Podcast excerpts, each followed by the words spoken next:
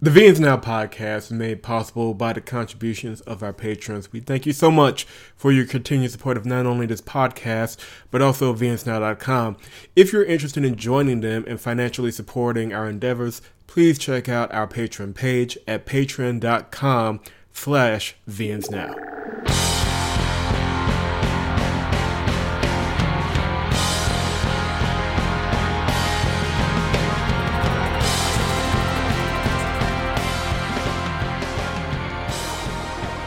Well, folks, we got another special one for you today. Today we go back into the vault, into an episode that wasn't necessarily a test episode, but was about to be lost to time until rescued by yours truly to celebrate the holidays and look forward into the future.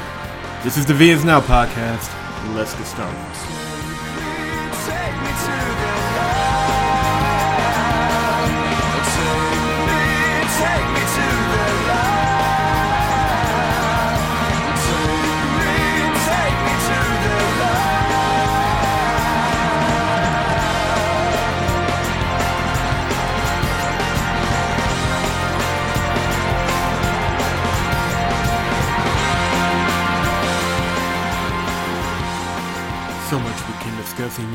Virtually no time. Good afternoon, and good day, and good evening, and whatever else. I, I don't know where you guys are. Hello, everybody. JP the third for the VNs Now podcast at vnsnow.com. It's uh, good to be among you as we prepare for these holiday seasons. And whatever you're celebrating, I hope that the holidays find you well and that you have an opportunity to celebrate it with those you love and uh, ones that are close to you. And yeah, just have a good time and enjoy it. That's what these times are meant for for remembrance, for enjoyment, and for preparation for the year to come. Next year, we'll be kicking off uh, with Visual Novel 2019. Not Visual Novel, but Visual Conference 2019 to start off with, rather. It's a conference about visual novel development and the business end of it. I spoke this past year on it and it was a great time. Randy, who organizes that event, does a fantastic job every year making sure that it's a premier event, basically an entire days long conference that has resources and ideas and presentations that you really can't get anywhere else from people who have done it and done it well. And uh, while I may not be speaking at Visual Conference 2019, I haven't made up my mind yet, but it's leaning no. Um, but I figured it would be a good chance going into that conference and preparing for a new year covering this particular corner of gaming that we take a look back at the first visual conference 2017 i was not speaking at that one but i did attend and i was there the entire day listening to all the conference and had a chance to really get a taste of what was to come and at that time, I was also trying to launch a streaming platform called the Instant Radio, where the uh, SoundCloud page for this very podcast gets its name from. Uh, radio is a passion of mine, and I really enjoyed having that station, but it wasn't tenable for various reasons. But after the confer- conference was over, I went live and broke down the entire day. And only recently did I find that I kept the MP3 from that show. Like, cause I thought, I was thinking for a while, and this tells you my memory. I was thinking for a while that I just did it live, and when I removed myself from Spatial, that that episode was lost to history. Nope, we still got it, and I really enjoyed this episode and an opportunity to talk about where visual novels and English visual novels in particular could go, what the future looked like. So I hope you guys enjoy it. And here's the full episode Visual Conference Wrap Up 2017.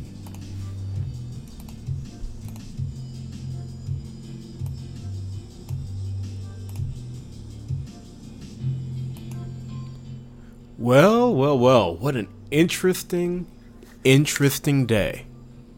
I can sincerely say that was not what I was expect was expecting in all in every possible good way I can think of. Uh, I just I was hoping for so much, and I got delivered so much, and I'm actually very grateful uh, to all of the organizers of the event and everything that went into it um, for laying out the groundwork for hopefully many, many more uh, visual conferences to come. But uh, this is VNS Now Radio. I am JP the Third of VNSNow.com, and this is the wrap up show for uh, Visual Conference 2017. It's been happening all day. I've been keeping my eye on it and watching it all day. Haven't really been um, reporting on it like I want. Um, but that's more or less because of what I was listening to, and me just wanted to take advantage and make sure I was hearing everything the way I was supposed to hear it. Uh, thank you. Uh, very well attended. Lots of very interested people paying attention and you know giving a lot of love to the speakers. Just a full day of information, and not that many. Um, I, am not going to sit here and say, oh, this speaker was bad or that speaker was bad. There were a few that I will admit that I was just sitting there kind of going, what? Uh, huh? But there was a lot that shows the potential direction these conferences can go and the direction the EVN community can go in as a whole. And that's what uh, I can't speak for anybody else, but that's what I'm excited about uh, moving forward. We are going to hold on. We got to make sure that the decks are all nice and proper, and that they switch over. And yes, it does. Look at that. It's actually paying attention and doing what I wanted to do. Uh, y- y'all don't know how much I struggled with this thing. this thing was a pain in the ass the entire time. But Thank you very much, and uh, thank you very, uh, very much to the organizers. Uh, the biggest thing I take away from this conference is that more people are recognizing the industrial potential of the EVN market. And maybe it just took a while for people to get actually profitable in this market, which is probably the case. Uh, but now more and more people are starting to understand hey, not only can I do this as a hobby, but I can actually make a living off of it. I'm not going to be um, Microsoft CEO level yet, but I can make a living off of making visual novels. And that is so critical moving forward because this is stuff eh, for the regular listeners and the regular um, attendees and readers of vnsnow.com, you know this is stuff we've been talking about for years. The capital potential, the marketing potential. It just was a matter of okay, who can take that next step? Who can go from just being a developer and fold in the corporate aspects of what it would take to succeed? I remember a couple of years ago uh, writing an article about Star Starfighter Eclipse, and the big debate of that article was that I referred to their Kickstarter funds as an expense. And everybody, well, not everybody, but a good number of people lost their shit because how dare you call that an expense when they're making money? And some people in this um, conference said, yeah, that's an expense because it's going to pay for assets that go to your game. You haven't made a dime yet. So we've gone from um, we've gone from people kind of playing little league with this enterprise to really starting to think about it in a broader context, and that makes me happy as a reviewer and as a commentator because there is a lot of potential here that can be tapped. Um, go over to the notes here. I have a lot of notes, uh, but it was overall solid. I would break it down because I'm, I'm, not again. I'm not going to sit here and say this person was bad, that person was bad. There were there was a thematic thread through certain talks, and other talks were just straight line. If you're a developer, if you're planning to be a developer, this is what you need. So, for the more thematic talks, and the ones that I will be doing my best to get to you guys, summarized notes and everything, because I feel that that will be probably the most beneficial moving forward. You get um, Randy Al, Al, yeah, Ooh, I- Angelus. oh Lord, forgive me. He organized this whole thing, and I don't even know his name well. Uh, Justin Kuiper, the Watercress team, uh, Nicholas Johnson, Ian Gladwell, Lawrence Brenner, and uh, whoever Tinfoil is. Those talks focused more on the visual novel market as a business and how to position yourself to potentially profit from that business. And their ability to do that and keep it interesting was, with respect to everybody else, the highlight of the conference because it gave developers an opportunity to explore the possibility of maybe I do want to actually make a profit out of this thing. Maybe I don't want it to just be a um, a pastime. It it was they were all very well researched talks, very intelligent conversations. Not that everything else was stupid, it wasn't. But the rest of the talks focused on the more hardline, traditional developers aspects of uh, visual novel production. Christine Love, Tom, um, John Duran, Doran. well, he's Canadian. I'm sure it's pronounced Doran. Um, uh, Jonathan Rye, uh, Joshua Rye. Hold on. This is, this is, this is where I get. the other talks focus more on the development of visual novels as development. Not that anything's wrong with that. But it's the conversation we've been having for years and years now. We did get a piece of news about that. We got the Interactive Director launched today, or at least the first version for Ren'Py. And that was great news. This is something that came up last year at Anime Fest, and I was in the room when every developer in the room was going crazy and was about to carry Tom out on their shoulders because he just made their lives a hell of a lot easier. But there is a distinct difference, I think, in this conference, and moving forward, what I think we can see from conferences like these are conferences that f- develop on focus on the development aspect, which would be very interesting, and those that focus on a business and technical aspect, what it takes to accurately build your game, your how to really make the most out of the Ren'Py engine and Unity and any of the other tools that we are starting to get more and more of in this group. So, ah, excuse me. I was about to say, I remember his name. No, I don't. So I think that's something that we need to tap into now more than ever. I think if this conference proved anything to me, and it was just starting off with uh, the uh, Randy Owl's talk about the history of it and how the market has constantly evolved. He brought up something that I hadn't thought about, but it's very true. That with the increase of private holding companies like Sekai and them bringing over long wanted visual novels from the East, there is slowly becoming a lack of content because when you have Clannad, when you have uh, Fate, which will I'm sure come over eventually, when you have all the quote unquote popular Japanese visual novels come over, eventually people are going to start looking for new content.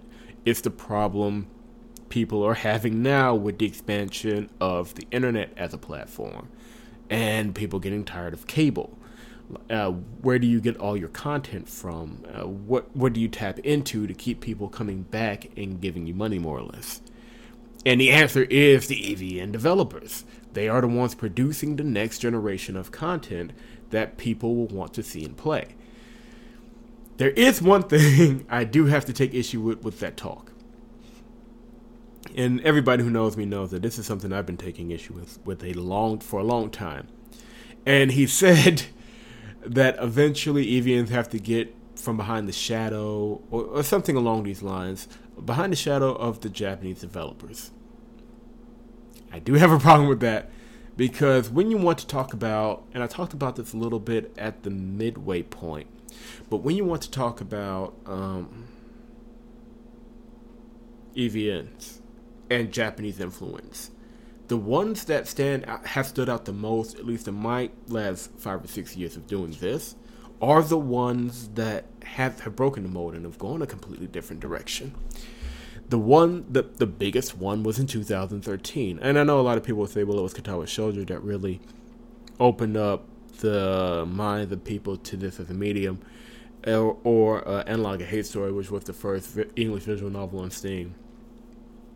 But for me, the moment where EVNs became their own thing was in 2013 when an entire nation said, hey, this EVN game that was made about art is technically a piece of art. So that was the Netherlands. That was Cave Cave Days Day. Very good visual novel. But what made it even better is that it garnered a level of recognition that even now is rare, but before it came along was tantamount to impossible. So you had that happen, and that's when more and more English visual novel developers said, okay, maybe I can experiment and get that level of recognition. And we're beginning to see that now with um, VA-11 Hall-A, which I consider an English visual novel, although I know I may be in the uh, background of that one or in the um, minority of that one. We've got everything that Moacube is coming out with with their fantastic artwork. We see getting into politics with a GOP candidate dating game. Why? But you know that's going to show up on news at some point. Again, why? But and the the most interesting evolution, as far as I'm concerned, is the idea of them taking the visual novel idea and turning it over into a narrative driven game. Something that's extraordinarily story rich but not stuck in the visual novel container. And that's going to be your Oxenfree, like I was playing a little bit earlier. Fantastic. Um, what is it? Echoes of Light, which is another platformer, extraordinarily good. Orwell, which I have a little bit more problem with, but we'll get into that at some point. Your uh, the Westport Independent, uh, Papers, Please, The Stanley Parable. Games like this that aren't so much about gameplay, but more about okay, let's tell the story in the most interesting way possible, and the story is the key, not necessarily the gameplay. That is where I see it going, and where we as hardcore enthusiasts have to start making more room for and allow for more developers to play around with. And we're getting to that point, I think um, it is interesting for me to watch people get it. It's interesting. It's interesting for me to watch people talk about development and what they're doing and where they want to go, and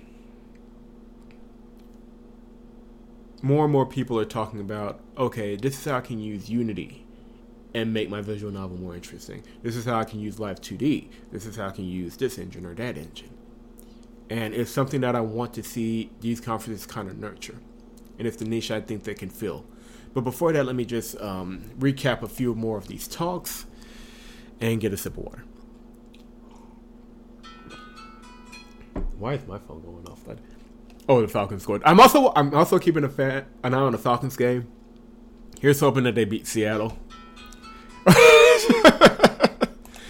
Apparently, things are going very well. Uh, let's see here. So after Agilus's talk, we had Justin. Okay, where's my phone? Let me get this away from me. The phone is not even near me. Is my is my mic just that good? All right. Um, I'm not walking all the way over there to turn off my phone. So we had Justin Kuiper. We know him from uh, the Buzz Visual Novel podcast. He's a free con- contributor to that. He also is helming its own visual novels. He talked a lot about the fundraising process and getting money for your visual novel in the different levels of fundraising you can do that's not just limited to Kickstarter.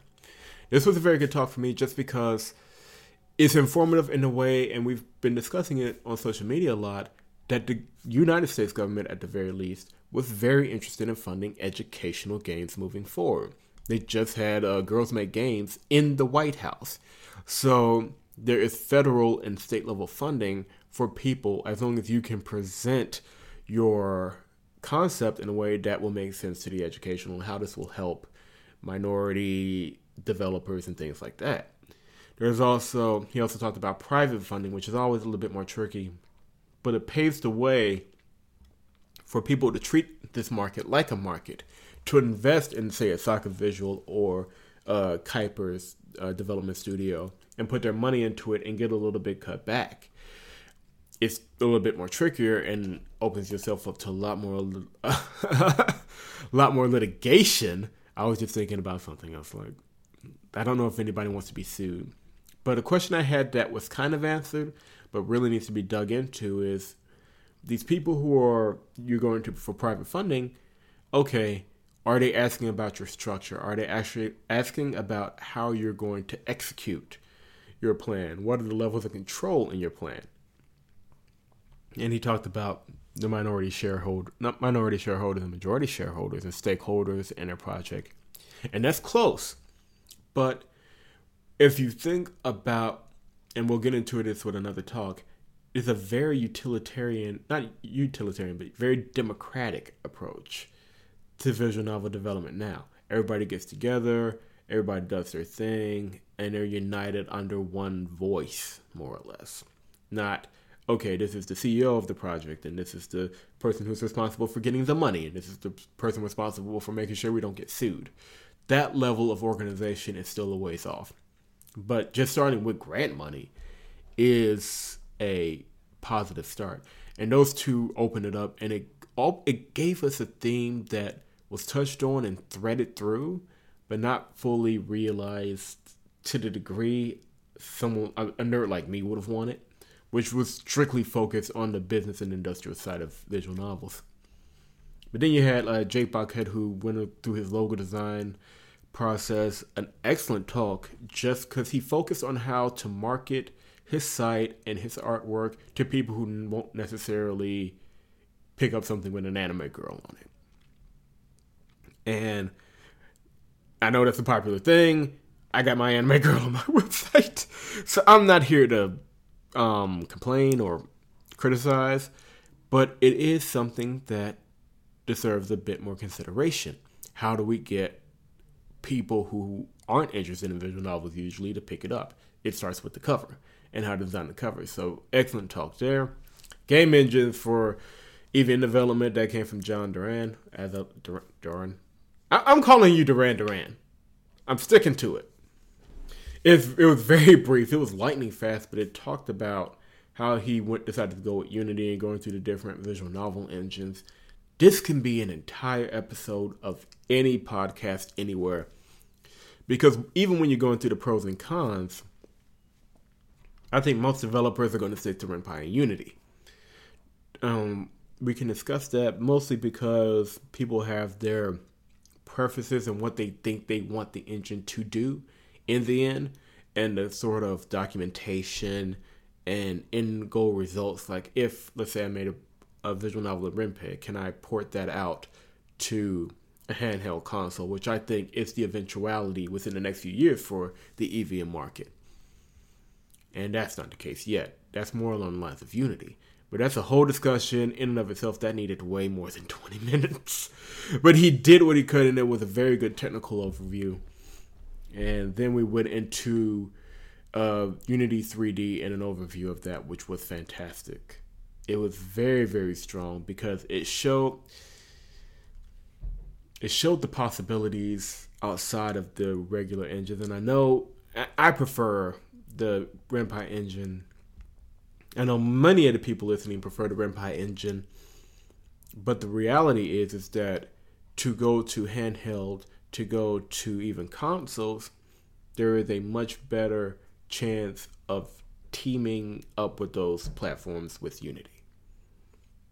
At least right now, I mean, at some point we're going to get Ren'Py 7 or Ren'Py 8 or Ren'Py 9 or whatever it'll take to get it to that level.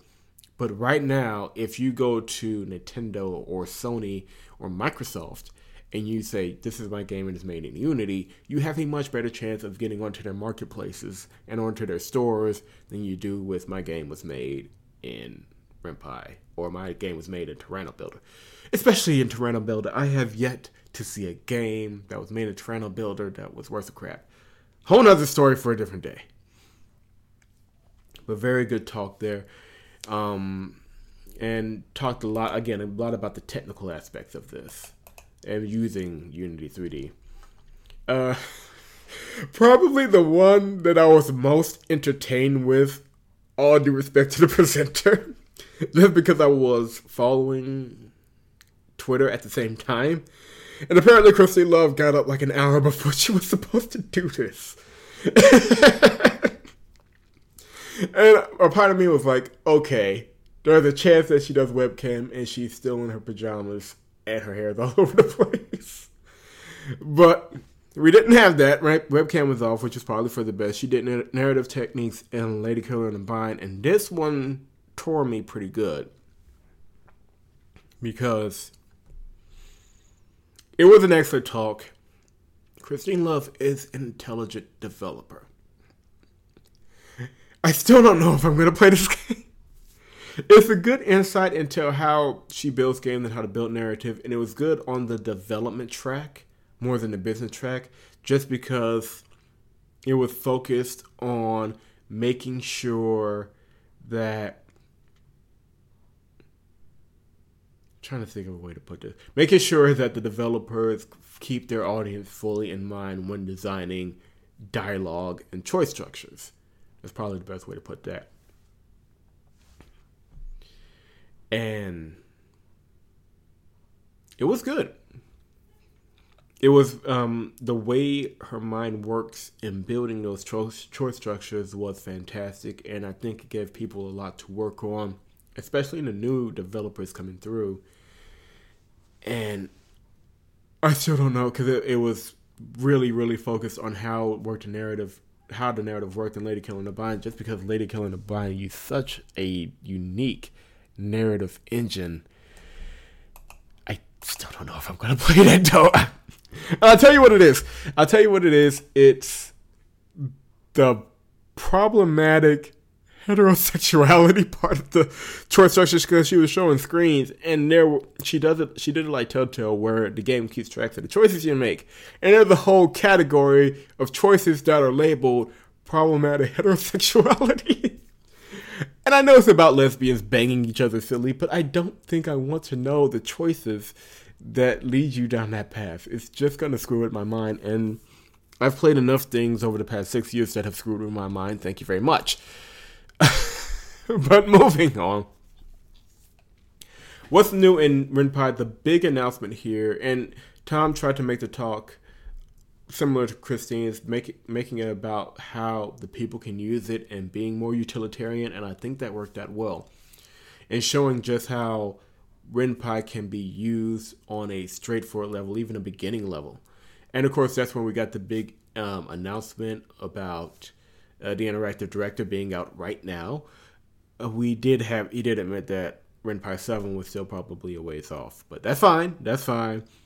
The constant building and rebuilding, the constant building and rebuilding of the Ren'Py Six keeps it relevant, and it keeps it growing and the community growing. And as long as people are contributing to it, I have no problem with it. But it was a very informative talk and one that I think people can use if you haven't heard Tom talk. He, if you haven't heard Tom talk about the engine and using the engine and what's coming to Ren'Py, you miss out on a lot just because it is one of the best visual novel, if not the best visual novel engine on the stage right now. And knowing how to use it opens the door to literally everything else in this community. So, good talk from Tom, good talk from Christine it focused on a completely different side of the conference. But excellent talks nevertheless. Uh, we had a couple of lightning quick talks. They blew through these next two talks about uh, teamwork and editing. The editing stuff is good. You've probably heard it before, but it's good. The teamwork talk ties into a talk given by some folks from Watercress Studios, and that's about managing your team especially when you have a tight deadline. And something that came through. Excuse me. Uh, I need my water. I'm sorry. um, one of the things that came through in these two talks is something that will. Trying to think of a nice way to pull it because I know I'm about to step on some toes. I can feel it it's about team management and how to run a successful studio. and one that puts out work consistently. That's basically what it focused on, and it focused on a lot of hard truth. It focused on a lot of, you know what, this isn't a democracy. we run it. It's been run like a democracy in the past, but we want to get these games out. So that means there's a leader and a vision, and everybody is coming together to execute that vision as quickly as possible. And what it did, I don't know where. I don't know how well it went over with the audience because I'll be honest, I was listening too intently to keep follow through on the Discord channel. But what it did, it set up an entirely different idea than what most EVN developers are even used to. Most EVN developers, and I just thought about something.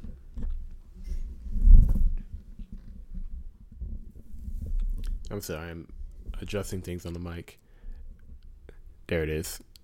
I just thought about something like I could probably hear myself better if I adjust the mic. I don't know why I thought about this halfway through the show, but most EVN developers come together as an equal partnership, the majority. Um, they say, hey, you got this skill, I got this skill. Let's peanut butter and jelly this thing up, or peanut butter and chocolate this thing up, and we're equal partners in all of this. The idea it, it, it is a very democratic idea. This idea was more corporate, to put it in the nicest possible terms. It was far more corporate, where there's a boss there's this plan, there's a strategy, and everybody in the team is along to execute that strategy. It is a very, very rare idea that some people have used in the visual novel community to great effect. Winged Cloud being one of them, although it pains me to admit it. And one, if this is the start of something big, if this if this is the start of EVN's becoming more of an industry and a corporate entity and not just a something where everybody comes to and have fun, which I know Tom is probably clawing at his screen if he hears me talking about this.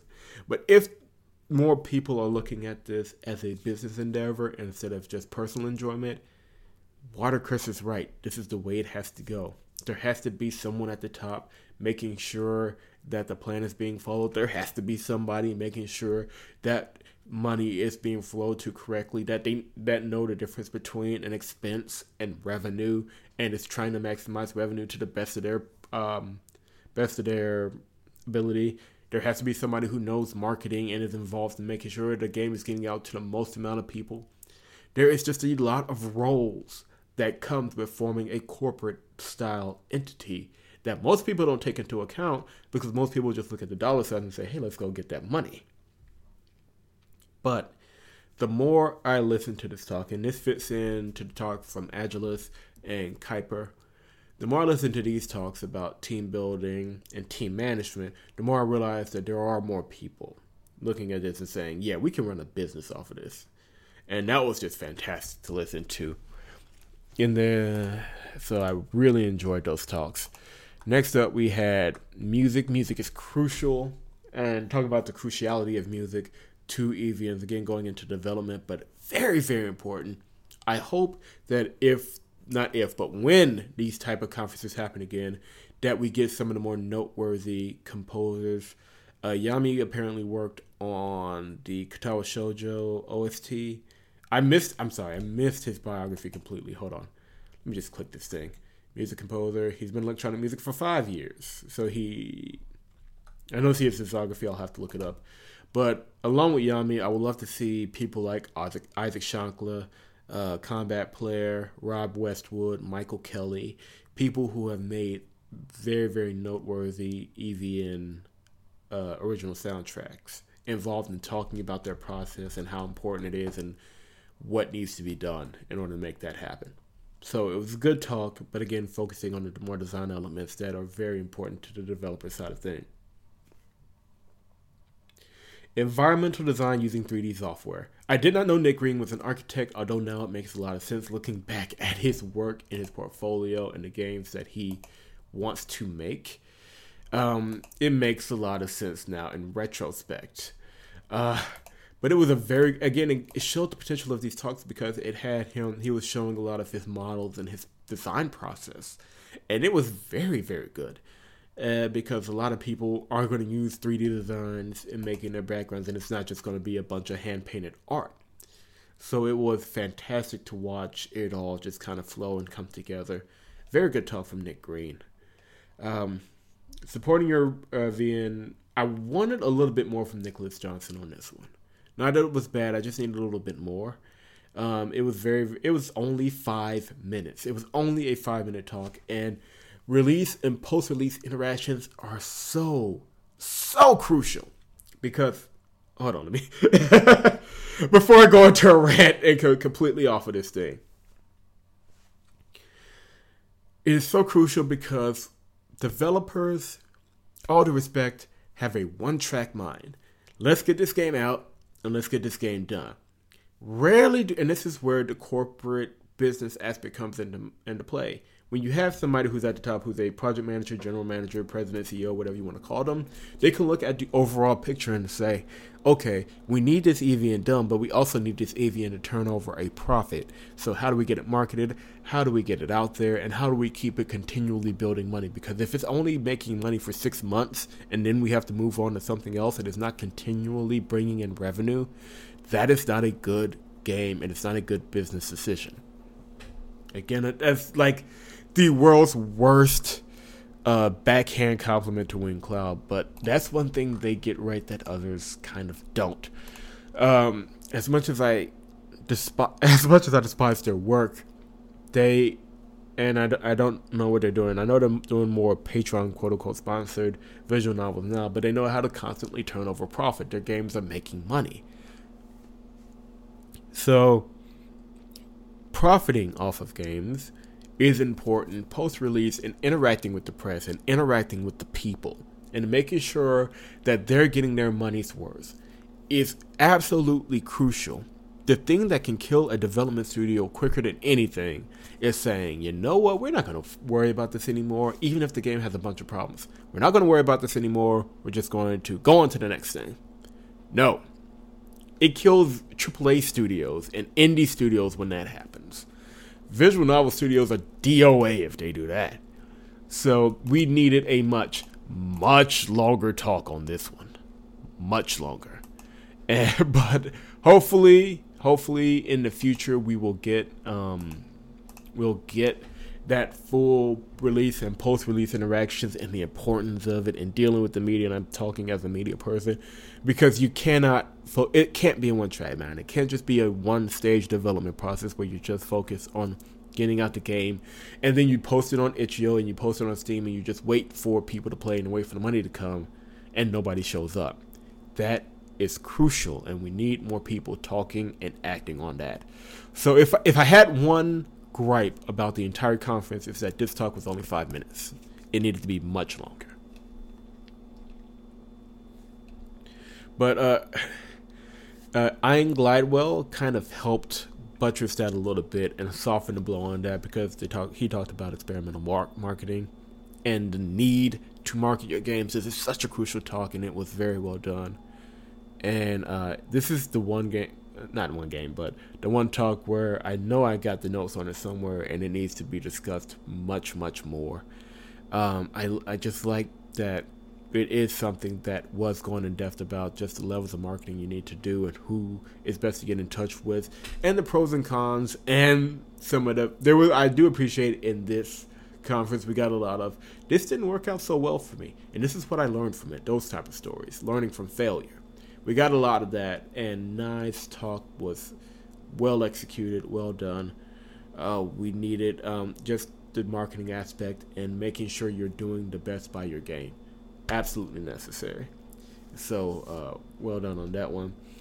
Visual novels in the age of mobile, again, very, very strong, talking about the platforms other than just PC, Steam, um, that we can get into as, EV, as an EVN market.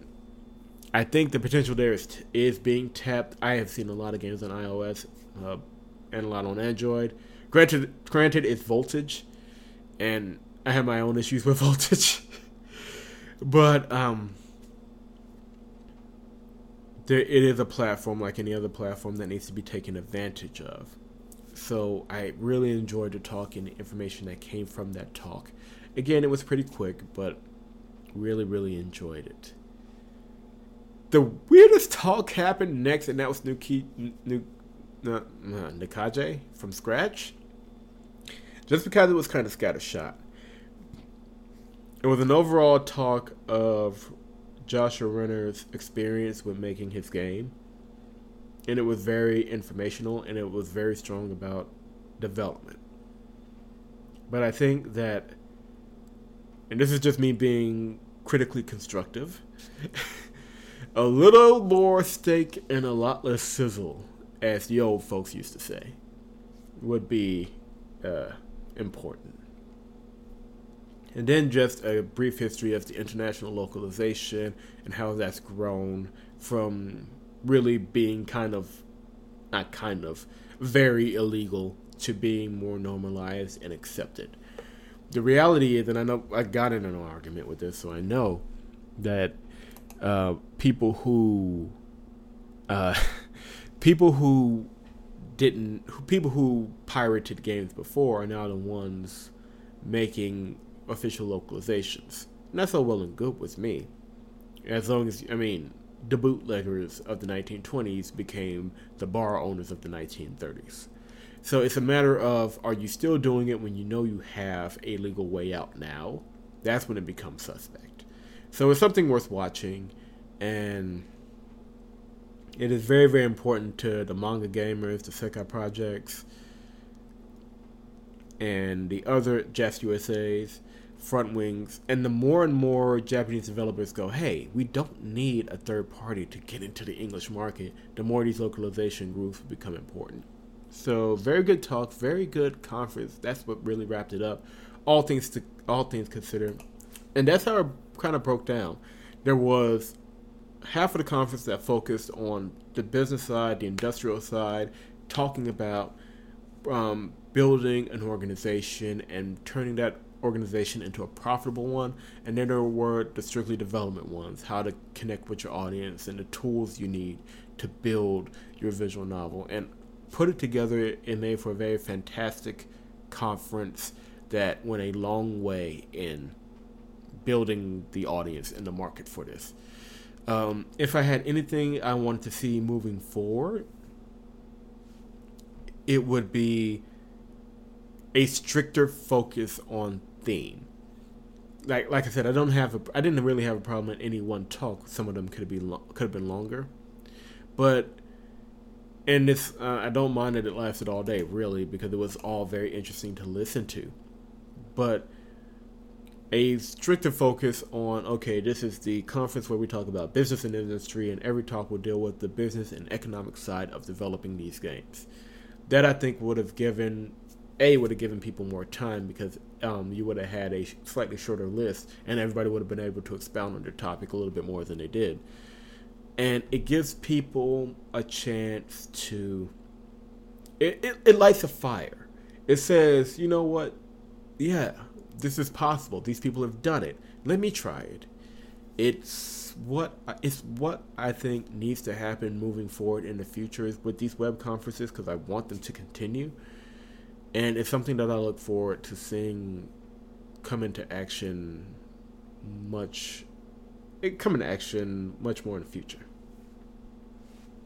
But overall, it was a great way to start the year, a great way to start um, the development process for a lot of people. Because I know there are some people reading that saying, "Yeah, I'm going to go work on my game now." Excuse me. so, great way to start the year, great way to get everything moving. Um, my only criticism is a stronger focus on theme, and that's really it. Um, what we're going to do is we're going to do an overall recap. You've heard it here, but we're going to do a slightly more detailed recap on some of the points that each developer and each presenter brought out that I thought was fantastic and necessary. And now I'm starting to sound like Trump. it's fantastic, it's necessary. I don't have any details, but those details will come with the um, with the full post on vnsnow.com as to just break it down and discuss what made each individual talk work and what could have been built upon.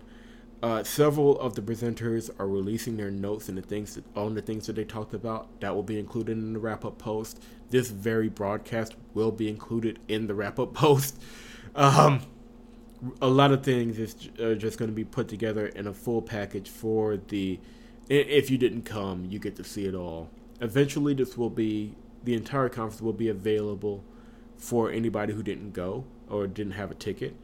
So we will look into broadcasting that right here on VNs Now Radio. If you're not interested in uh, just downloading the entire thing, we'll look about look, we'll look into breaking it into chunks one day, uh, each talking to chunks, and maybe doing like visual novel conference, all the business and industry talks one day, and then all the development talks another day, and we'll make that happen in the near future. But I'm very very grateful. Like I said, it was a it was a day well spent, very educational and hopefully this will happen sooner rather than later. It may need to be a biannual thing, because I, I, can see this happening after AX with a focus on MangaGamer and JAST and Sekai Project and what they're doing business wise. So that may be something to look into for the future, uh, and it's some definitely something that we will promote here more often on VNsNow.com. It, it's a lot of things we got to start promoting on VNsNow.com a little bit more and we're working on it. I promise. But uh, we got a lot to do. Anyway, I appreciate everybody listening to this. We are. I'm going to go and see the end. Like, oh no, the game is over and the Falcons won. Yes, yes. Wait, no, no, no! It lied to me. It lied to me. No, I re- I just it just refreshed. There's a minute left. Never mind. I take it back. The Falcons didn't win. I need to go and see this last minute of the game. Um, so keep it locked right here to VNs Now. Uh, we're gonna have the full thing hopefully up by the end of the night. If not, we'll have it all together for you tomorrow morning uh, for anybody who didn't come to the conference. And as more information is taken uh, put out for the public, we'll have that for you. Um, every, all the information on the talks that you can follow, we'll have that for you as well. And I'm just really grateful for Randy Al and everybody else who put this thing together. Thank you so much. Had a great time. It was a fantastic conference, and hopefully we'll be seeing much more of it, much more of its kind, very, very, very, very soon.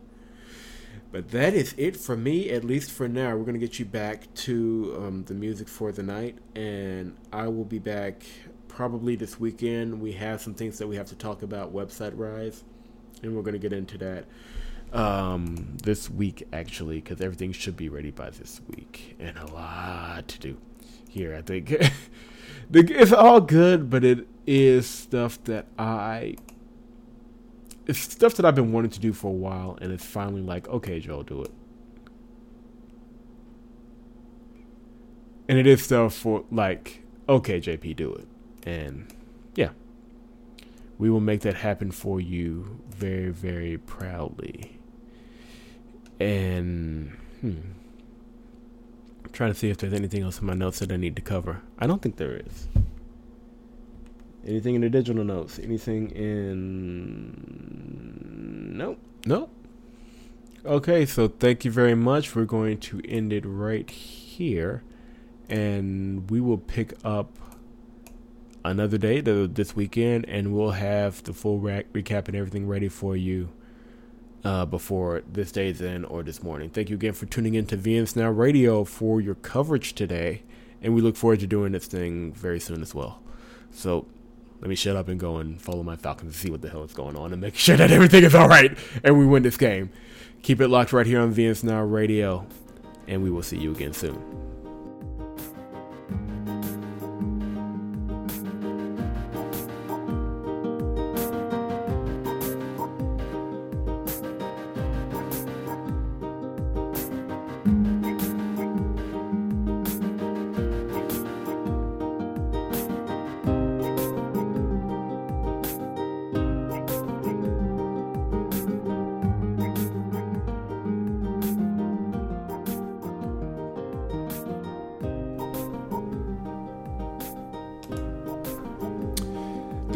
Used in this podcast was Trip City by Yoko Kanno and Tim Jensen for Ghost in the Shell Standalone Complex, and No Respect by Kingslave. Thank you to our patrons, Caveat Lector, Jacob Sprung, Lily Capizzi, and Luke Chaston for your continued support of this um, very venture.